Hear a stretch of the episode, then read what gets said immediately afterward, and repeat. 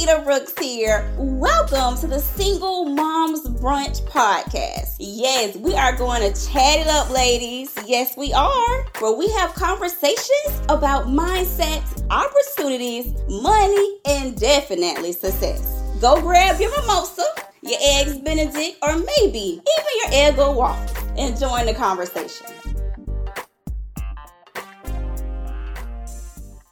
Hey there, Lequita Brooks here. Welcome to another episode of the Single Moms Brunch Podcast. So last week, one of my amazing listeners um tuned in to the podcast that I recorded to just give a shout out to all of the amazing social workers who's also who are also moms that are single and she sent a great DM, amazing reviews, and then she also asks, "Hey Lequita, this is awesome, but now can you talk about how to have multiple streams of income as a social worker?" So, I would say to anyone who's tuning into my podcast, just like this amazing listener, if you have a topic that you would like for me to talk about, please send me a PM to at Lequita Brooks LCSW on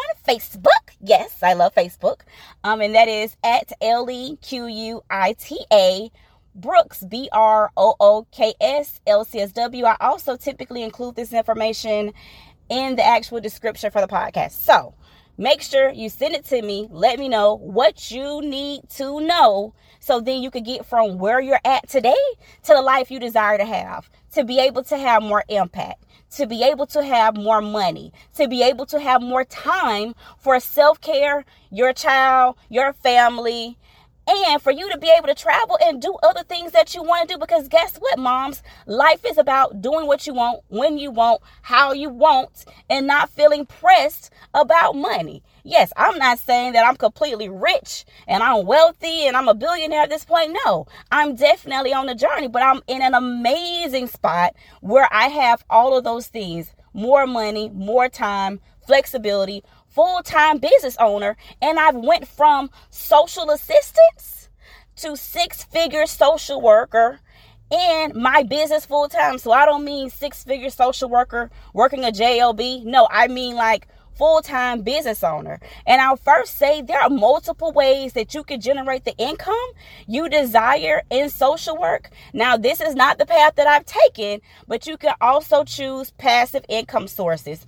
Far as things that's not social work related, you know, t shirts and pens and paraphernalia, where it's more about drop shipping um, and be able to make money while you're sleeping. That is not something that I've done. Definitely an interest of mine. But at this season of my life, I much rather maximize my degree because you know, sometimes so many of us get all of these degrees and we never even do anything in them. Like when I got my psychology degree many years ago, I think like between 1999 and 2003, and that's when I actually graduated with my bachelor's in psychology. At that time, I never did anything with a degree. So it kind of, I guess, in a sense, defeated the purpose of even having a degree at that time. Because the first job I got was because of my mom. She was a nurse and she worked at a home health agency. I couldn't get a job with my bachelor's of psychology because I didn't have any experience, didn't have relationships, didn't do any internships. Like I didn't know nothing back then. I just simply went off to college, okay, and got a degree. I was just disciplined and graduated, but that was it. But I didn't know that it is it takes strategy to actually get a job after graduating. Hence, when I went back to school in 2008 with my 3-year-old, and really she was yeah, 8 in 2003. I mean, she was 3 in 2008, but I officially started in 2009 when she was going on 4. That's why I'm so passionate. When I say passionate, I mean so passionate about my aspiring. Yeah, I said my because I'm taking ownership. Social work students are my babies. Yes, yes, they are.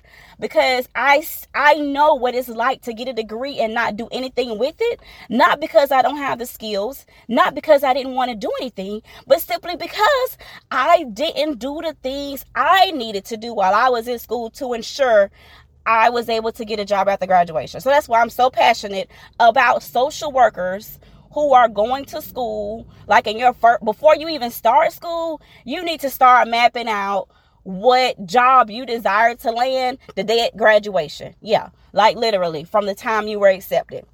So, because of all of that, I choose to use my social work skills to make money. And I can only talk about the ways that I've made money and how I've made money. So those passive income things are really great. And if that's what you're looking for, the t-shirt business, the PM business, the paraphernalia business, you can still send me a message at uh, the social worker coach.com. Once again, that's the social worker coach dot com. You can send a message and i probably can you know offer you a referral or something of that nature if you're interested in that type of business. So far as with me the way that i've generated six figures as a social worker that's in business full time is through coaching consulting and contracting. So let's talk about with the coaching because I've done such an amazing job with with my social work career. Like when I say I love social work, I love social work. Like this career has been amazing for me because I was intentional, I was strategic, I had a plan and I stuck to it. I believed in my quality of life. Two things making at least 40K when I first graduated from um, the MSW program and having time freedom to be the car rider mom, the homeroom mom, the field trip mom, the dance mom. So I put my quality of life first. Hence why now I can do things that I'm more passionate about because I focus on my quality of life first. So now I have quality of life and my passion. So with coaching, I now help social workers who desire to start or grow their coaching, consulting, and contracting business because that's what I've mastered. I coach social workers in general, just on quality of life, how to have more time, how to have more impact, how to have more money. I coach social workers on that because guess what? That's something I've mastered. So if you're deciding to go into a coaching business, you need to make sure it's something that you've already done. It's not something that was textbook. It's not something that you read about. It's not something you said, oh, I see coaches are making a lot of money doing that, so let me go do this. No, no, and no. What you do is whatever it is that you know, that you know, that you know, that is what you decide to pursue when it comes to coaching. So, who is it that you desire to coach? What have you done where you know confidently you can teach somebody else doing it? Not something you are subpar in, not something that you feel 50% confident in. No, like a thousand percent confident. Like when I talk about social work, Nobody can't tell me social work better than anybody else because I see what what my life was when I decided in 2008 to make a change, when I filed for bankruptcy, when I went through foreclosure, when I went through car repossessions, all for the sake of downsizing on my bills to go to school full time as an MSW student.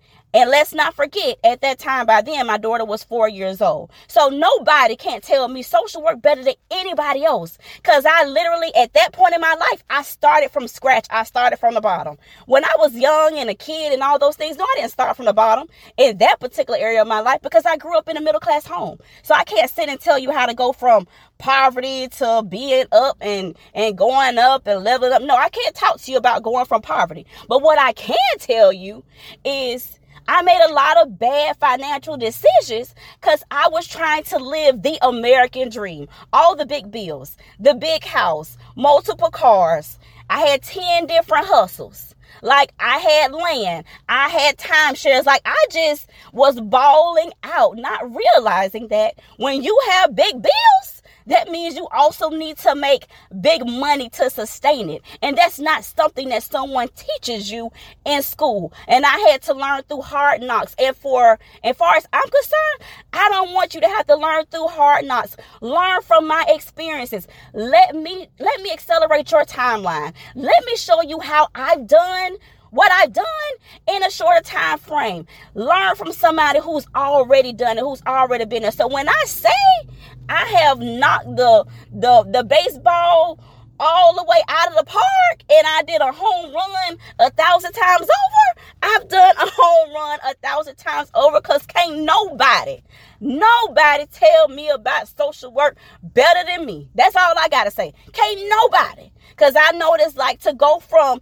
that bankruptcy, starting over, borrowing money to get a cash car, pack selling all my stuff or giving it away and then moving from my home in Jacksonville, Florida all the way to Tallahassee, Florida, and I lived in student housing, and I literally started from scratch at that at that point in my life as an adult, just because of my own bad decisions that I can't blame on nobody else. And to go from that social assistance, my child getting a voucher to go to private school, I want to say it was called Baton Hills in Tallahassee, Florida, food stamps and all kind every every social assistance program I could get, I used it to go from that to actually being in business for myself full time, making six figures. Baby, nobody can't tell me social work. Nobody can't tell me about social work more than than me. Period. I'm gonna tell you that 100%. So when you decide to coach somebody, you better know that you know that you know. Just like you wake up and you breathe and you and you know that you have breath. Hey, you better hey, you better know that you could coach somebody. So that's one way that I make money, and that's one way you can make money. And with and with I would say this with coaching you have to be able to also communicate to your ideal client. So I know my story, and guess what? I'm comfortable telling my story. I don't mind telling you the raw and dirty and ugly truth about my bad decisions. And if you're going to be a coach, you're going to have to learn how to be open, be authentic, how to connect with people on a deeper, deeper level. That's what you're going to have to do. And until you can get to a point where you can tell your story, you're not going to be able to coach. But that's something that I can also help you through. Basically, taking your story and figuring out how to put that into your messaging for your particular coaching business, for your industry, and walking you through having the confidence, getting comfortable. Let's talk through what is it that's holding you back? What's hindering you? So, one way, like I said, I've made money is through coaching. Number two, I've done consulting. I've offered BIPOC groups for a company where simply I have sat on the Zoom with individuals who are BIPOC who needed a safe space to talk about race because different corporations, as you know, started offering more DEI initiatives and wanted to do things to help people of color, you know, black, and all the other variety of races within people of color. That's what they desired to do. So I was able to offer a safe space to allow allow BIPOC individuals to simply vent, to simply say what it is that's concerning them, what it is they want to talk about, what are some solutions, and I allowed them a voice. So what I would do is meet with them via Zoom they would give me their thoughts, their opinions. I would turn around and submit a report, not using anyone names, because with my group, it was completely anonymous. I did not know who was on the call because I told them, hey, change your names to your favorite songs, and that's what I would call them. So I wouldn't even know who they were, so they could feel safe to say what they needed to say. And then I would send a report back to the company to let the company know, hey, these are some of the challenges that people that's within the BIPOC community have concerns with. Not saying that it's a it's a one stop fix, I mean, a one shop a one a one stop shop or a one thing that's going to fix every single thing, but it was something that helps and it gave the people who decided to show up a voice. And I worked with a corporation on that, a multi-million dollar company on doing that. I also did work debrief. So they recognized that a lot of their supervisors within like a call center setting they were not practicing self care themselves. Because not only when you're a supervisor, you're dealing with your regular life, you're working in a high stress environment and now you also have employees that you have to deal with.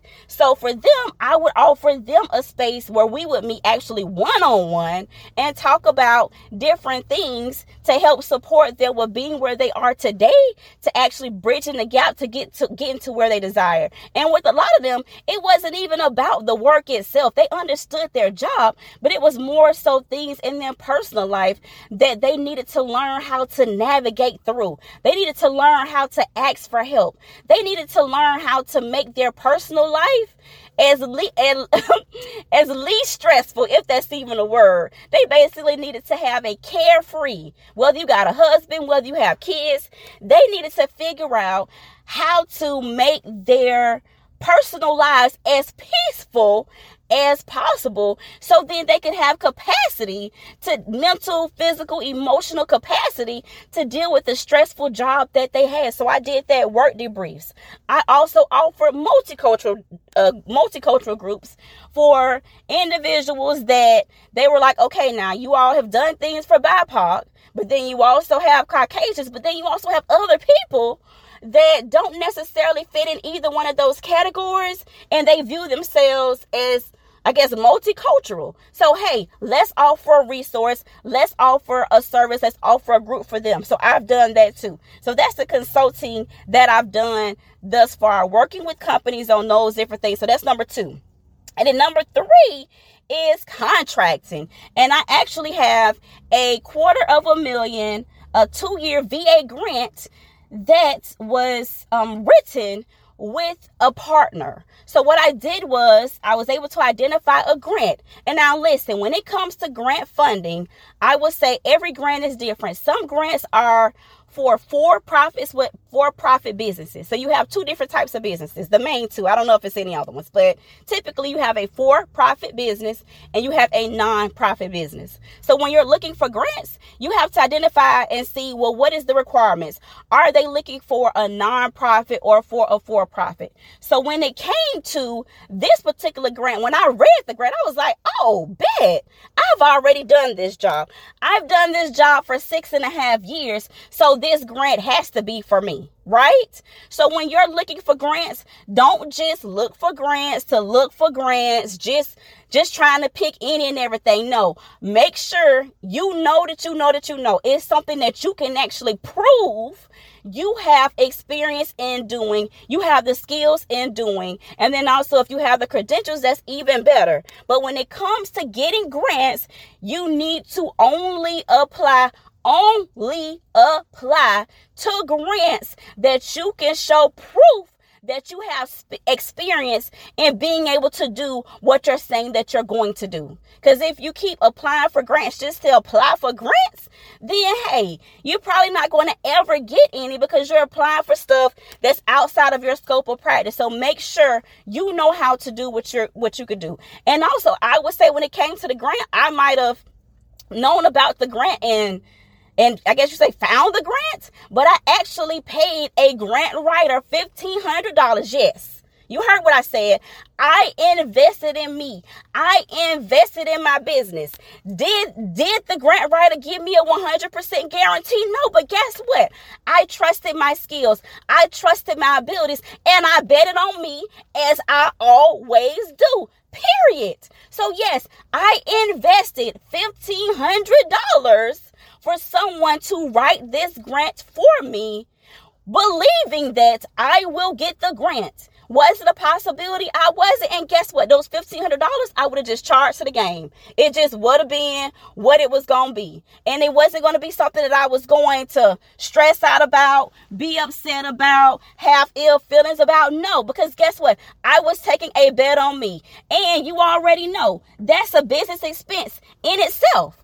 So it's something that I can write off on my taxes at the end of the year. That's why I did not mind investing in me. So I say to you, if you're always trying to find somebody for free, you're trying to pick somebody brain, you just want to Google online, good luck, boo good luck with getting to the next level because most of us when we get to that next level when we start making six feet when we get to a point. Matter of fact, I want to say I started investing in coaches when I was making $52,000. So it wasn't like I was at six figures when I started investing in coaches and investing in support and investing in myself, investing in me getting to the next level, investing in being able to pick the brain, yes, invest in being able to pick the brain and learn from someone else who's already at where I wanted to be and where I wanted to go. So then I wouldn't have to go through the same trial and error as as they did.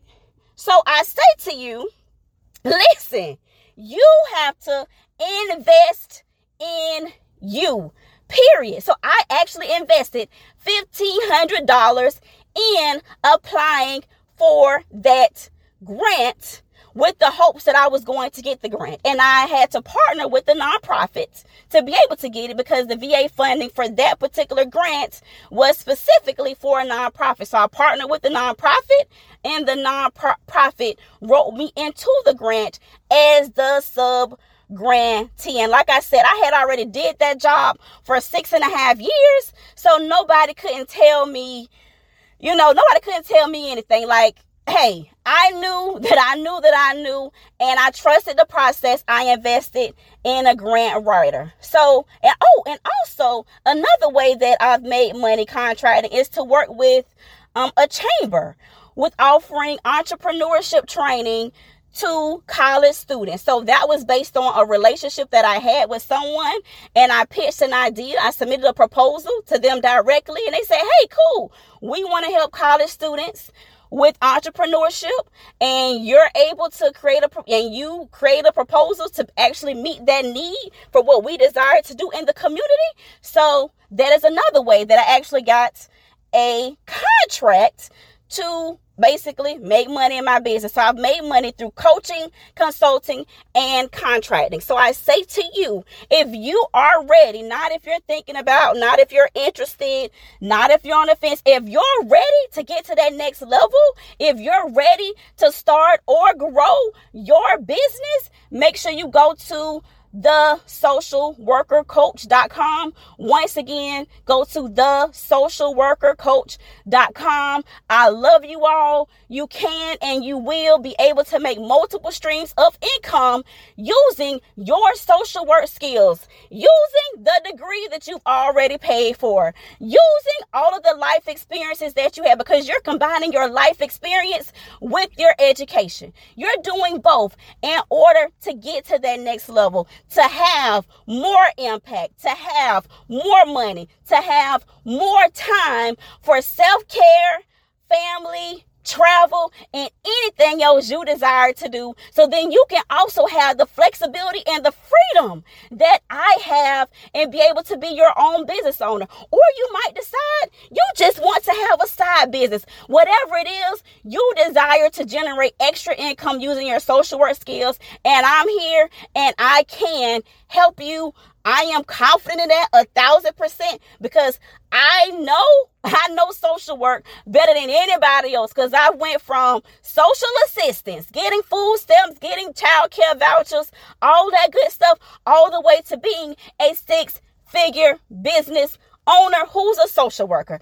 All right, y'all. Love you. I am Lequita Brooks. Until next time, ciao. Joining me today at the Single Moms Brunch podcast. Yes. Make sure you like, share, subscribe, and oh, tell all the other moms that you know about it. And you know what, Mom? I can't let you go without giving you a free gift. So make sure you go to www.singlemomsbrunch.com. Once again, that is Single Moms Brunch com to get your free gift. I am Lequita Brooks, and remember, you are not a single mom, you are a mom that is single.